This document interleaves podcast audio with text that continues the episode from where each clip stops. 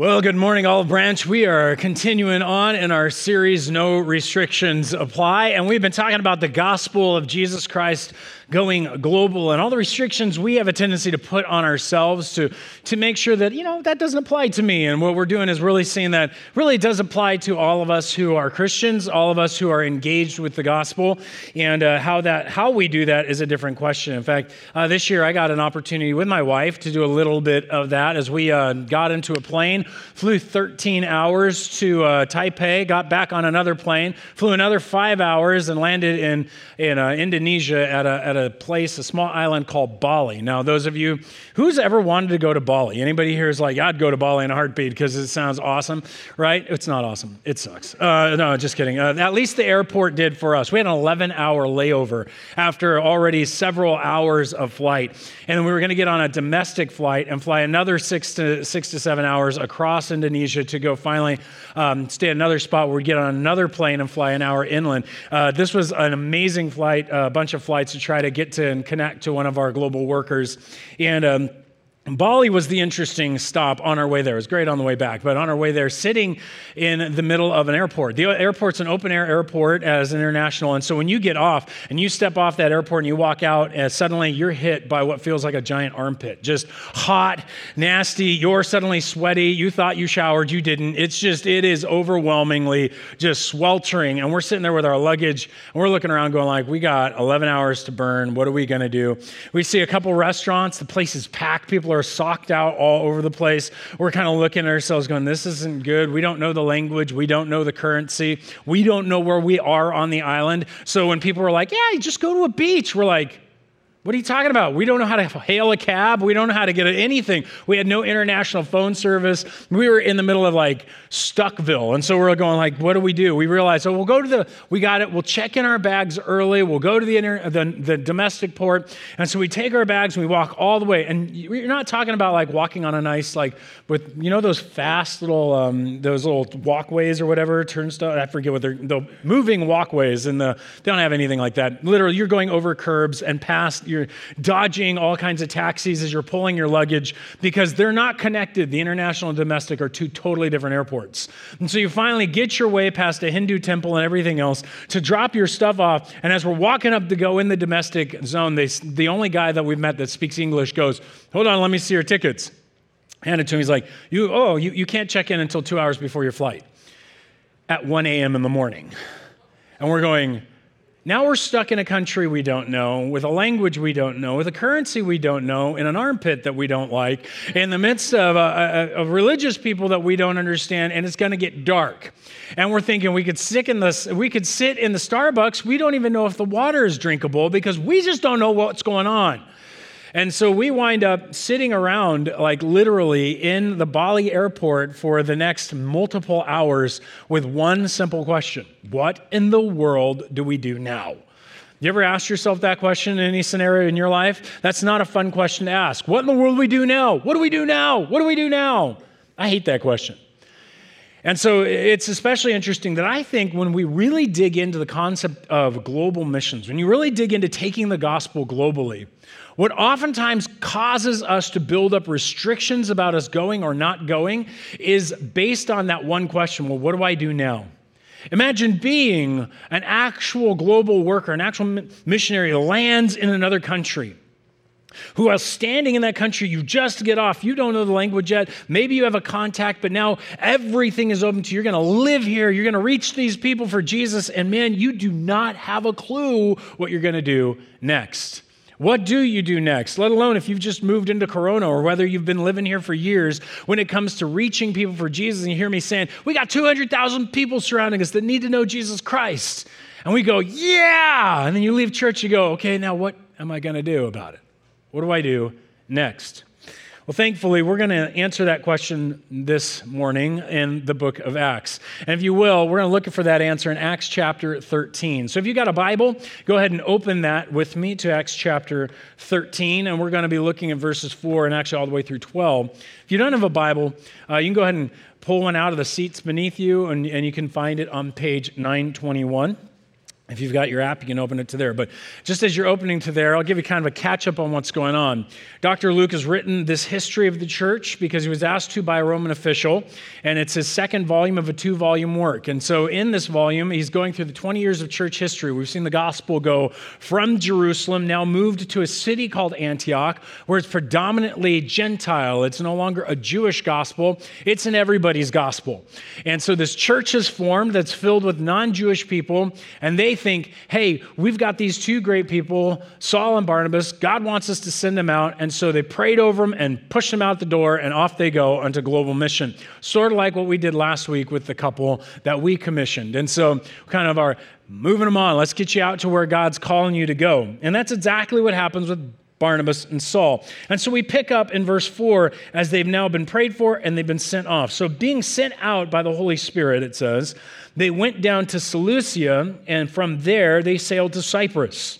When they arrived at Salamis, they proclaimed the word of God in the synagogues to the Jews, and they had John to assist them. Makes total sense. We can move on, right? You're like, what? I love, I love biblical uh, geography because we don't actually know where in the world these locations are as Americans. We're just sort of like, yeah, they went places and did stuff, you know? That's kind of how this works. Uh, but Here's the first thing I want to show you. Yeah, they went places and they did stuff, but when they had the gospel given to them and they asked the question, What do we do now? Dr. Luke informs us that what they did is they crossed a border. And that's what we should be doing. We should take this message. In order for it to go international, you got to cross a border. You got to cross some kind of border. In their case, they were going to cross a border overseas. No, realize how this looks for them. Number one, it says being sent out by the Holy Spirit, they went to Seleucia and from there sailed to Cyprus. And um, on the geography side, this is what this looks like. They left roughly Antioch. Seleucia is a little south, and they crossed straight across that to a small town port called Salamis. No longer exists, but it's there. And now you can now they will proceed on this island called Cyprus to go all over the island and teach the gospel. Now, what's interesting about this is that this is now an overseas gospel. This is an overseas mission. They crossed a border that was represented as water. In our case, God may be calling you or me to bring that message over a border. As the Holy Spirit sent them, so the Holy Spirit will send us. It's God's will that the gospel goes across borders, not just man's desire. God wants everybody on the earth to hear about this. God doesn't want to leave anybody out. This isn't just America's gospel. This isn't just the West's. No, this is the world's message. And so what we see is that God wants it to cross. Maybe it's the border of Mexico. Maybe it's to get down there and bring the message and keep on going. Maybe it's a big 14 hour flight and then a nine hour flight and then into the middle of Nowheresville in Indonesia. Maybe that's where you've been called to take it. Or maybe it's off in the middle of the Balkans or wherever God has it for you. There may be a border for you to cross. And I want to encourage that you don't push that out of your mind. The borders are not an elimination, they're exactly what we're doing, what it's about when it goes global. But I do understand that some of us, we can't go. You say, wait, Greg, this, this whole thing's about removing the I can't to the I can. What I mean by that is some of you actually have physical ailments. You, you, you can't sit on a plane and live in another location because you would literally get off the plane within 24 hours to 48 hours to three months, die. You know, that's the kind of reality. You wouldn't be able to get around to what you need to do. But you can still go global. But you'll go global with your prayers. Your prayers can cross borders, amen? You have the opportunity to talk to the God who is everywhere in this universe and speak to Him. That's primarily why you find on your seats this morning uh, uh, two cards. One card is a nation card. This isn't, we're not playing a, like a large game of risk. This is an opportunity for you to like pull it up and look at the nation that you're, you're sitting at. And what I want you to do is take that card or the card near you. And I want you to realize this is a nation that you can pray for. And you can pull that card up and look at it. Um, did anybody get Djibouti? I'm really hoping somebody got Djibouti because it's like my favorite name for a nation on all the earth. It's my son's favorite names too. So, but I want you to take that card. I want you to be praying for that nation because I want your prayers to go global. Now, you can take the second card and you actually draw a line from Corona to that nation, just as a way of showing how far that gospel has to go if somebody was to go there. And this is just a way of opening your eyes and opening your ears up to pray for another nation. Now, you say, what am I supposed to pray for them? Just like God bless the nation, may they have peace. Yay. Um, I want you guys to have more information than that. In fact, if you will go to a website called Operation World, write that down Operation World. Operation World is a website that is always pulling in data from these nations. It'll tell you how many Christians and how many Muslims or how many Buddhists or how many Hindus. It'll give you a, a, percentage list. It'll tell you the major problems with the government, the major problems with the people, and it lays out these in like intensity of order of what you should be praying for for that nation and it talks about what the needs for the mission are and those things. So, Operation World is a great place to take your card, go online, look up Operation World, and you will discover exactly how you can pray across a border. And I hope that what that does give, begins to give you a heart and an eyes for the world around us. We don't have to be stuck only locally. We can do both local and global, no matter where you find yourself. So I want to encourage you in that way. But then I want to take border as a metaphor too. While they may have crossed the seas to get to Cyprus, some of you may not have a sea to cross. You may just have a street to cross. It may be a neighbor. It may be a hallway to cross. It may be a small, thin cubicle wall or a, a yard that you're working at. But everybody's got borders. And everybody in the local area has an opportunity to consider who is it that I need to cross the border to, cross maybe the, my discomfort because we're different, or my discomfort because, you know, I haven't really talked to him and I've been in this business for over 14 years or whatever, and we haven't talked yet. That's uncomfortable. What border do you need to cross? Because the gospel needs to continue to go, and it goes when we cross a border. So, what do I do with this gospel? What do I do? Cross a border. Second, you're going to then engage the culture. Whatever culture you come to at that place, you, you need to engage. In fact, that's what Barnabas and Saul actually do. As we see, when they arrived at Salamis, they proclaimed the word of God in the synagogues of the Jews, and they had John to assist them. What's interesting in this segment is notice the words that Salamis and the synagogues of the Jews. What we find is that they've come to Cyprus, and they come to a small town that likely Barnabas knows. So if you go back to chapter 4 in the book of Acts, you'll discover that Barnabas actually comes from Cyprus. He sold a large plot of land there and gave the money over to the, uh, the apostles in order for it to be distributed and used for the poor.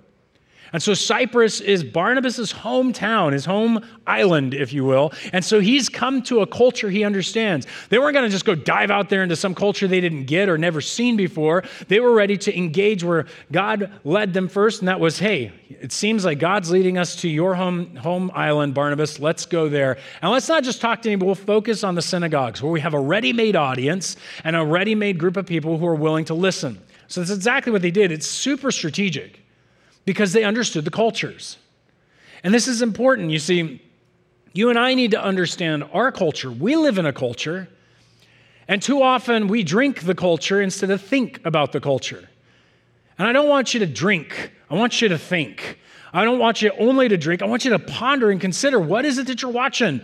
On that streaming video? What is it that you're reading in that magazine? What is it that you're engaging in in that conversation at, at your workplace? What is this culture that has you in it? Because culture moves like a stream. Isn't that true? Think about back when you were in high school, if you, if you, if you graduated high school, um, those of us who are old enough to have that. How different was the world in high school than it is today? Some of you were like, way different. Others are like a little different, but it's different. The values are different. The way we do things are different. The technology is different. Culture has moved. The question is have you just drank in the culture and not thought about it? Oftentimes in, in youth ministry, we would say, hey guys, you need to be aware of your culture because if you're not, you're going to be like a dead fish. And you know what a dead fish does in a stream? It just goes down the stream. It never fights against the culture. And I don't want the church to be dead fish, just going with the flow. Off it goes. No, we need to be alive. And there's times where we need to go against the flow. There are times we, need, we can go with it because there have been good changes in our culture and there have been bad ones. And I'm not saying every change in our culture was bad. I'm not saying every change in our culture was good, but we need to be aware of when they're good and when they're bad and engage rightly and not just simply go with the flow. Because one day we might wake up and find out that we're holding values and holding ideas that Jesus never held or never want his church to hold. And so we need to be engaged in that because we need to learn about our culture. Missionaries, when they drop in, the first question they will often ask is, okay, what do I do next? Well, they, they, they've crossed the border, so now what? They learn. They're not there to teach American ways or to teach Western ways. They're there to listen and learn what's their ways because they want to hear what's going on in that culture because there's a barrier that exists. There are restrictions to the gospel when it comes to two different cultures. And we want to learn that culture so we can drop those barriers and be able to step in. We can drop those restrictions and win more people. This is what Paul's entire mission strategy was. He sums it up in the book of Corinthians, 1 Corinthians. He says, For though I am free from all, writing to this church, he says, I have made myself a servant to all. He viewed himself as somebody who was coming in like the, like the servant who was going to care and give away what he needed to do, to do his job. And so this is his whole goal that I might win more of them. To the Jews, I became a Jew as a Jew in order to win Jews. To those under the law, I became as one under the law, though not being myself under the law, that I might win those under the law. And his point here is this He says, Hey, when I hung out with my Jewish brothers and my Jewish sisters, I made sure I dressed Jewish. I made sure I went to the temple. I went to the synagogue. We ate the right foods. I made sure I did the right hand washings. I lived like a Jewish person. When I was hanging out with the Pharisees and it was like law central, man, I followed those laws. I did everything I was supposed to. And we think, okay, why'd you do that? So that I might win some of them. I don't want to make an offense. I want to bring the gospel in a way that they'll hear it. Because the gospel is not against the culture. Often it will take a culture and transform it. It's no wonder then he goes on to say to those outside the law, I became as one outside the law. Anyway, he makes it clear I'm not being outside the law of God, but under the law of Christ, meaning I wasn't sinning. I didn't just like go, oh, well, you know, I'm they're sinning. I'm going to sin with them. No, he was he was like, look, this isn't sin, but I'm going to engage because I don't want to have a stumbling block here. Because I want to win those outside the law. So when he sat down with the Gentiles and they offered him bacon in the morning, he went, Amen. Thank you, Jesus, right? And then we all said amen together. Let's do that because bacon's awesome. But anyway, the point is that he sat and he joined in in the food. He went with them to buy what they needed to buy. He wasn't afraid of engaging. How does that look for us? Well, it looks a lot like what you're seeing now. I mean, gone are the suits and ties of the church of the, of the 1950s. And some of us say amen and some of us lament. What happened was there were astute people looking at the culture, examining the shift, and what they came to realize was that there were many people that viewed suit and ties as just a way to dress up and make yourself look holy and have a horrible life on the rest of the week.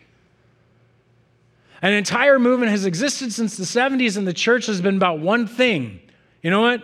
God knows who I am, and He's going to receive me as who I am. I'm going to come just as I am, and it's called an authenticity movement. Now, it has its angles that are wrong, but it has its angles that are right. In fact, pastors can begin to cease being these people put on pedestals, and we put Jesus on the pedestal and we worship him. Amen. We come into churches and we're able to welcome everybody, whether you're in a suit, a dress, a tie, whether you're in flip flops, or whether you're just here to hang out and check things out because we want you to be able to hear the gospel in a way that you understand it. Music changed because the cultural music shifted. I mean, I love the organ channel on my radio, but I can't seem to find it, right? It's just not there.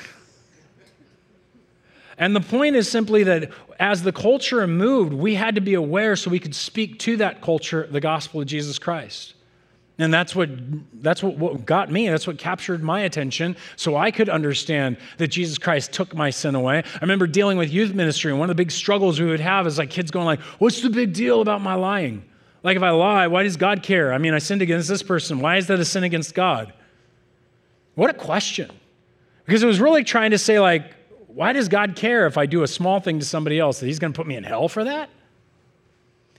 And so I had to sit there and think about it. And as we began to look at the culture, what we discovered uh, was it was kind of the advent of the internet, and you know, it was before LifeLock and all that fun stuff, and it's still an issue today. Nobody wants their identity stolen. Amen. I mean, you guys, any volunteers? He's like, yeah, no, I don't think so. Can you imagine? My wife and I got on the plane, flew all the way to Bali, and then all the way to where we were and came back. We get home, and suddenly the FBI is knocking on my door. Hey, we want to ask you some questions. We saw that you, you visited these websites, you bought these, um, you bought these horrible, evil things, you did this stuff, and now we're arresting you for, for all this content. You're like, I, I didn't do any of this. I was out of the country. You would say you were misrepresented, you were framed. That's not me. Someone stole your identity and did horrible things in your name. Nobody wants that. In fact, most of us would be extremely angry. Some of you would go to jail. You would be so angry, right? If somebody has stolen your identity and done horrible evils to people in your name. Well, here's the thing when God created us, He handed us His identity, His ID. He calls us made in His image. And so when we run around with God's image in us as His ID and we, and we lie to our friend, oh, it's a little lie, but I represent God as a liar. When I, when I lust after that girl, oh, now I represent God as lustful. Oh, when I'm, when, I'm, when I'm thinking proud and arrogant thoughts, I represent God as proud and arrogant, which He's not. And suddenly, what we realize is if we're angry because somebody else stole our ID, how much more angry is God that we've represented as completely what He's not? You don't think God's going to bring us to a judgment one day for our bad representation of Him? Absolutely. You think He's going to be happy to see us when we walk in He goes, What'd you do with my name? Now, right there, you begin to realize, Ooh, that lays weight into the gospel because then you can say, but what God did is He sent His real ID, His real Son, who never messed up His ID, to come and take away all that sin and all that brokenness, and He bore it, and He paid for the debt we owe God so that we could be right before Him. So that when you stand, He says, What did you do with my name? We say, I did horrible things, but Jesus bore my sin, and He gave me a new name, and now I'm walking in Him. He says, I see what you did. You did everything that my son did because I see Jesus in you. The gospel becomes different when we see the cultural need to shape it. When you talk to Muslims, it's going to look different. You need to listen and learn because we want to be able to give them the opportunity to know God and be forgiven of their sins. When we talk to Mormons, it's going to be different. When you talk to different subcultures, when you talk to different people who are into different music, there's a different angle. I remember when I was Germany, my conversations with the men there, they were trying to tell me that sin was taken care of like mud on a screen. Just it was just like slap up on a window and you just wipe it off. Do the right prayers, spend the right time with God, and boom, you're cleaned it off. That's how you deal with sin. I said, no, no, no. And We looked at some of the windows that were flying by on the U-Bahn, which was their subway system. And I'm like, and what you'd find on those windows was not mud. You'd find men had, and kids had scratched their IDs and stuff into the windows. So this, they were just scarred up. And I said, no, what has to happen isn't that you throw mud on and clean up. The scars are the sin. You have to have God literally take it out and replace the whole thing. And that's what he does when he gives you a new life and a new heart. And so you got to look at the culture surrounding you and think. Don't just drink. Because when you do that, you will find opportunities to deliver the message of Jesus over and over and over again. That's exactly what we do. We move into preaching the gospel, preaching the message of Jesus. Now that we've engaged that culture, we want to hand over this precious gift that God has given to us. And that's exactly what they did. They proclaimed the word of God. They didn't show up, and it doesn't say, and they played charades, right? You remember better better references. Do you guys remember gestures, the game? Gestures? Gestures was fun because you had all these cards, you had to rapidly, as quickly as possible, get responses from people as you're doing crazy things. And you're like, oh, I was bouncing a basketball. I wasn't kicking a soccer ball. Come on, get it right. If all we do is go out there and be good to people, if all we do are good works, we play the game of gestures. And people are going to fill in the blank. You're a good person. That's because you're just one of those nice people in life. That's all. You're not like the rest of those Christians or whatever you name it. They'll guess at why you're good, but you have to tell them why. We have to give the gospel. We got to give the reasons. We got to speak this. If it's not spoken, they're guessing. And that's exactly what Saul and Barnabas did as they went from synagogue to synagogue, they preached the word of God. You may struggle with knowing how to do that. You may be like, I still wrestle and how to exactly deliver that to people. So we have our share keystone. It's one of our pieces that we offer as part of our development and, and discipleship here. Take it, learn. How do I give the gospel away? How do I engage with people and expect God to work? Because He can. In fact, He can work powerfully, especially in particular people. Now that you're preaching the gospel, what do you look for? I believe you look for a person of peace. He's like, What in the world is that? Doesn't that sound nice? I want to meet a person of peace. They sound so kind and, and pleasant. They're not always that way, but they are definitely powerful and influential. It comes from an, in, an incident in Jesus' life in which he's gathering 72 of his disciples to send them all out two by two to preach the gospel and to heal and to cast out demons. So he gives them these instructions. He tells them about how what they should carry and how quick they should go. And as they gather together, he sends them out. He says, "Now listen, when you come into a town, find somewhere to stay." And that was usually found in a home. Somebody would open their home up and give you hospitality. He says, "If you come to their home, offer them peace." And he says, "And if a son of peace is there, your peace will rest upon him. And if not, it'll return to you." He says, if that's the case, just leave. In other words, you come in, you were supposed to say like shalom, or you're to share the gospel, and if it was received, boom, you've met a person of peace. Now, what's interesting about persons of peace is they have some very powerful effects. You, maybe you can remember one of the persons of peace that Jesus engaged with. It was a woman uh, who came to a well, and Jesus sitting alone in the noonday sun, and he asked this woman, Would you please give me a drink? And she's like, Why are you talking to me? I'm a Samaritan and a woman. This isn't how this works. And he goes, Yeah, yeah, yeah, that's nice. If you had asked me, I would have given you the water that never stops. She's like, Give me this water. And he's like, Okay, well, let's talk about this. She's like, Well, and he's like, Go get your husband. And she's like, uh, I don't have a husband. He's, You're right you've had 10 and you're hanging out with, and the one you're sleeping with right now isn't. And suddenly she's like, oh, change the subject. She starts talking about something completely different. And in the midst of all this, suddenly she realizes this is the Messiah and she rushes into town. And she says, Come meet a man who's told me everything that I've ever done. Could this be the Messiah? And the whole town comes out, all these Samaritans, to hear from Jesus his message. That's a person of peace. Where suddenly they seemed resistant. They opened up, they received it, and it moves in a new way amongst a new group of people. Guys, there are persons of peace on your, on your block. There are persons of peace around you. Paul, Saul and Barnabas meet one. His name is Sergius Paulus. It's found in our next section. It says, When they had gone through the whole island as far as Paphos, which is the capital of the island, they came upon a certain magician a Jewish false prophet named Bar Jesus. That means the son of a man named Joshua or Jesus. It was a popular name, but we'll, we'll point out why that's put in here in a minute. He was with the proconsul, Sergius Paulus. So he's the governor, basically, of the island. He has command over this entire region. He is well known in history. We have found, um, like, basically inscriptions with his name on it. He was once in charge of the Tiber River in Rome, in which he controlled the flooding, and that was a huge job, very prestigious in Rome. And so this man is well known in history. He was clear, truly a real man, and he was over Cyprus at this time. In fact, what's interesting is that he probably was a Jewish God-fearer, hanging out in the synagogues, because they're going from synagogue to synagogue to synagogue preaching this message. Sergius Paulus hears it. And so he was the procon. This Bar Jesus was with the proconsul Sergius Paulus, a man of intelligence who summoned Barnabas and Saul and sought to hear the word of God. So he says, "Hey, come to my house my palatial mansion or, or you know, my giant palace. Come, come tell me this gospel. So he's curious. He leans in and he'll come to faith in Christ, as we'll see here in a few minutes. But what happens with him is he breaks open the next step for Saul and Barnabas. I mean, they just finished. They're walking around in Cyprus going, We're done. We hit every synagogue in town. We go back through. Where do we go now?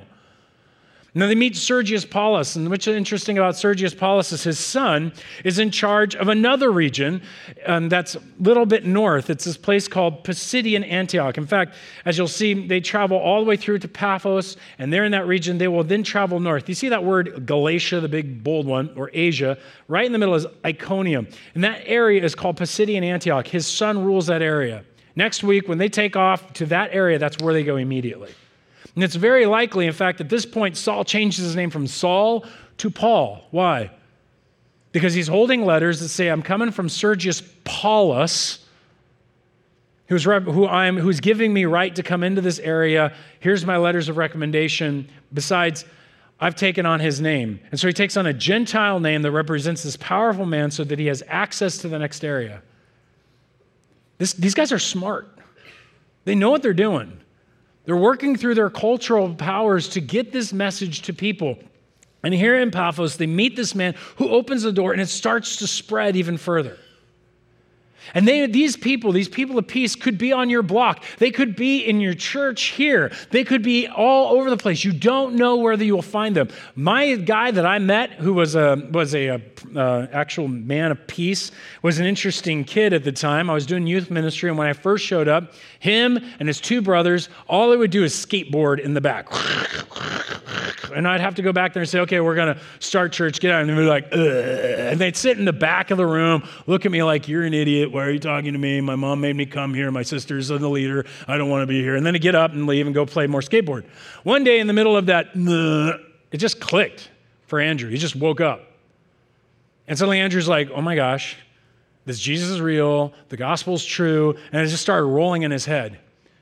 I'll tell you, Andrew was a person of peace. You never thought that little skateboarder was, was like suddenly this giant evangelist, but within the next few months, he had brought in 30 different kids from the school, all into hardcore music, all into his own zone. And we had this group in our youth group called the Men in Black. That's what we call them.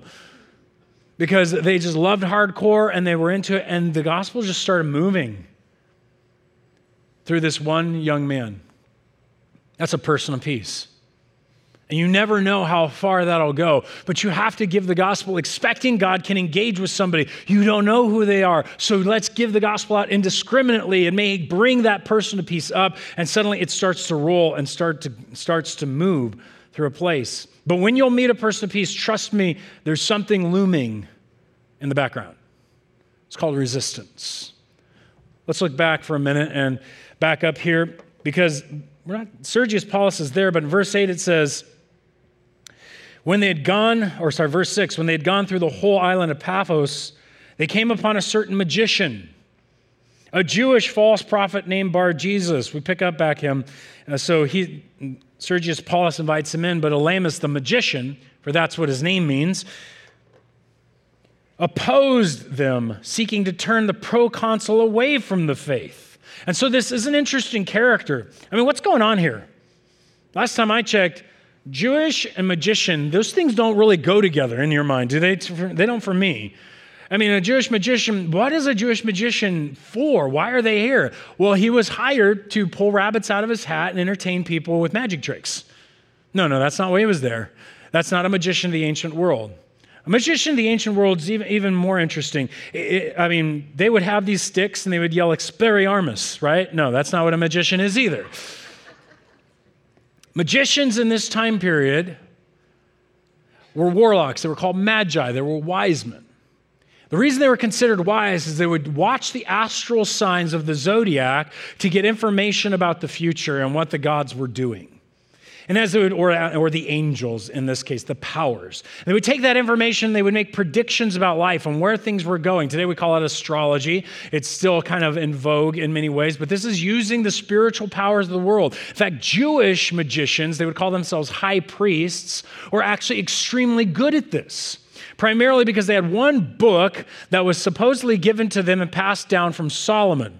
And the whole book is really interesting. We have it today, and it was a scroll that they would read. And every time Solomon laid a foundation stone of the temple, a demon would come out and have to confess because he was so wise of all of his name and the tricks to, to bind him and what you needed to do. And this was all written down, and it was a magic book, a magic scroll that these men would carry with them. And so they would call upon Azrael the angel, or they would call upon, uh, I love Megatron, no, not Megatron, uh, something like that. It, it's really interesting. But there were these different angels that they would call upon. And they had power over these demons like no other Gentile magicians did. And so they would call on demons to go curse people, they would call on demons to bless. They would put blessings on the people they were with and give wisdom. And so it's no wonder Sergius Paulus would have one of these guys with him because he would want to defend himself against curses from his enemies and he would want to use it against his enemies. And so these counselors, this guy in particular, is saying, Hey, I've got this spiritual power, I've got this wisdom. And in marches Saul and Barnabas, who start preaching that Jesus Christ has defeated the spiritual powers. He's overcome them all. All authority in heaven and on earth has been given to him. He rose from the dead, defeated the spiritual powers. He is the one who gives you freedom from all the elemental forces of the universe. This is part of the message that they would have delivered. And Sergius Paulus goes, That sounds interesting. He brings them in, and Elymas is going, uh uh-uh, uh, i am going to lose my job. So he starts arguing against him and starts telling them, no, no, no, no, no. They're liars. This guy hasn't done this. You can't do that. And he's bringing this resistance. And here's what happens Paul, Saul, who also is called Paul, filled with the Holy Spirit. Underline that, mark it, circle it, put it big in your Bible because what's just about to be unleashed by the Holy Spirit is not nice. I have to say that to our current culture because we think God would never lead you to be, uh, not, to be mean. Oh, yeah, watch this. He looked intently at him. I think he gave him the dad eyes. You know what I'm talking about? Your dad had those dad eyes? Or he had the like the boogie eyes, like, well, I don't know what it is, but this is Warlock versus Apostle. Here we go. This is straight out of some interesting fantasy book. But what's going on here is that he intently looks at him, filled with spirit, and he says, You son of the devil. Not bar Jesus. You're not son of Jesus. No, you son of the devil, you bar devil. You son of the devil, you enemy of all righteousness, full of all deceit and villainy, will you not stop making crooked the straight path of the Lord? You think Paul lost his temper? Now behold, the hand of the Lord is upon you, and you will be blind, because that's all he knows God does to people, because he got blinded, right? And unable to see for the sun, uh, see the sun for a time. And immediately a mist of darkness fell upon him, and he went about seeking people to lead him by the hand. We call this in, in missions a power encounter.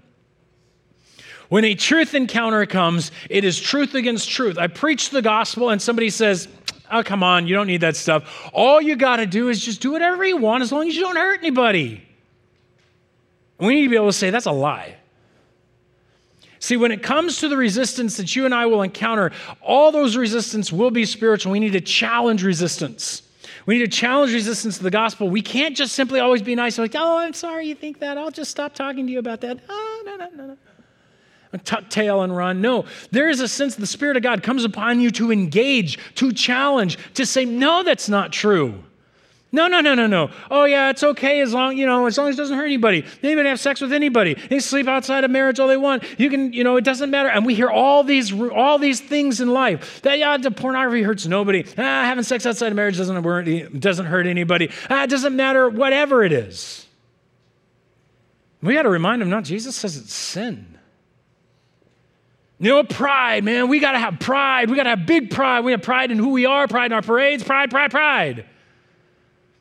According to the Proverbs, that's the number one thing God hates.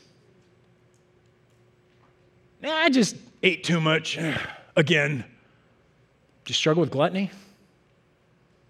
Hey, you know, what's a big deal about lying? It's, not, it's no big deal except that I can't trust anybody if everybody's lying. How do we even trust when we're being told the truth? Whether it's teachers or media or pastors or you name it. Besides, that's one of the Big Ten. It seems so mean to point people's lies out. It seems so mean to say, well, Jesus said it's a sin. It seems so mean, except here's the thing Paul stands there and says this because he knows what it is to be a person who resists God. He persecuted the church, he killed Christians. The only reason I can stand up here and tell you guys lust and pornography is bad for you is because guess what? I'm saved by Jesus Christ from the same things. Amen? The reason I can tell you pride is horrible because if you were to open me up, you'd find a lot of it. When we bring this, it's not because we're holier than thou and you are the sinners. no, guys, we're a bunch of blind people who found Jesus and he saved us. And so we want to point all the other ones who are just like us to Jesus. How are people going to receive Jesus if they don't know they're guilty of sin? If they don't know God is displeased with their sin, if they don't know that God is going to judge them one day for these things, if we're always just like, man, God made you, He loves you, you're fine as you are, be proud of who God made you, and just enjoy it, there's no need for Jesus. Until we admit the brokenness, know the guilt, there's no need for Jesus. And there's no need to believe Sergius Paulus didn't need Jesus if he had spiritual power right here. And so God enacted spiritual power to show him that the truth was the truth. He cut him off. This is, this is common in the spiritual world in the sense that you'll have missionaries who show, there's a story, very, very popular story out there. I don't know if it's apocryphal or not, but it gives you the idea how this kind of stuff works. This young missionary shows up in the Philippine Islands, and there's this tribe they've been trying to reach for years, and they're not listening to the gospel, and it's the rainy season, and so they're going to have their big sacrifices and everything, and have the, the God who brings their rain every year come out. And it's monsoon season, and every year they're like, the missionaries like, this happens every year. It happens every time they finish, and it starts raining.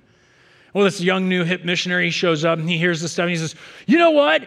My God's more powerful than your God, and it isn't going to rain tomorrow. And the older missionaries are like, Ah, grab that guy, hide him. You know, they run back and they're like, You can't say that kind of stuff. What are we going to do now?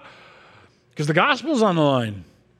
They spent all night praying and praying and praying and praying. And sure enough, the next day, as they're singing, they're doing their dancing, they're all this stuff, clouds are rolling in overhead. But it never rained.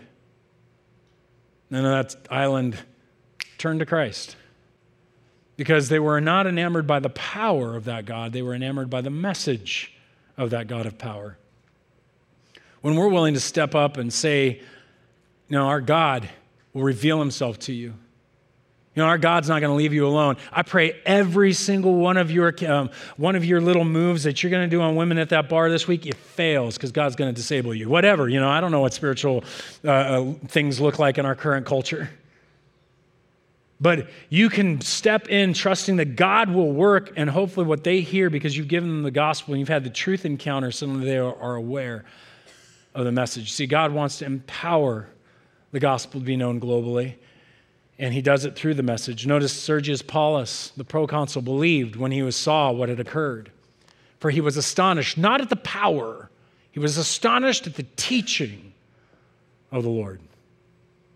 When we preach that message, guys, when we're standing here and we know this gospel is supposed to go, what do we do with this? What do we do with this?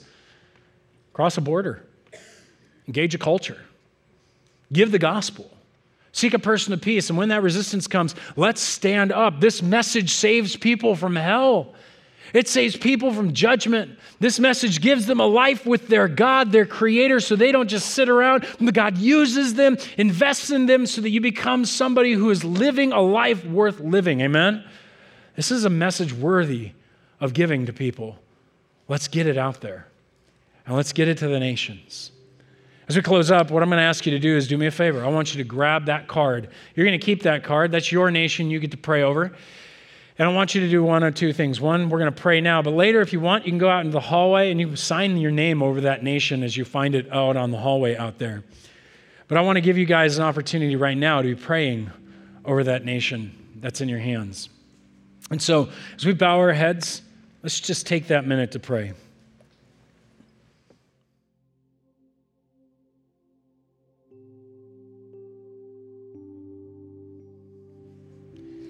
You may be a guest here, and so you may be going like, um, I don't know Jesus, and I'm just curious about this. What, what do I do?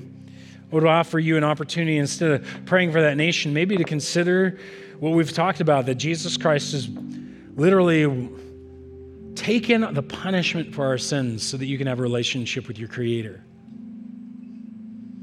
That God doesn't want to condemn you for misusing His ID he wants to replace that brokenness with a new you. maybe you want to receive that now while we're doing this. Maybe you want to engage with God in that way. Feel free, and if you'd love to let us know that you're doing that, you can just use one of the cards or whatever, or just come talk to us afterwards. But we're going to be praying for these nations as you consider that. And so I want to just pray right now God, would you just see these nations that we're lifting to you? And God, would you allow your gospel to roll there that these people might know you? May, the pe- may there be persons of peace in every single one of these, that it may roll out like just the waves. And God, wherever there is fear, open up our hearts and prepare us.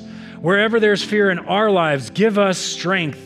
May we be brave. God, we know you are with us. You have opened the way that all men could come in. And God, would you be exalted as you let that gospel roll? In Jesus' name we pray. And all God's children said, Amen.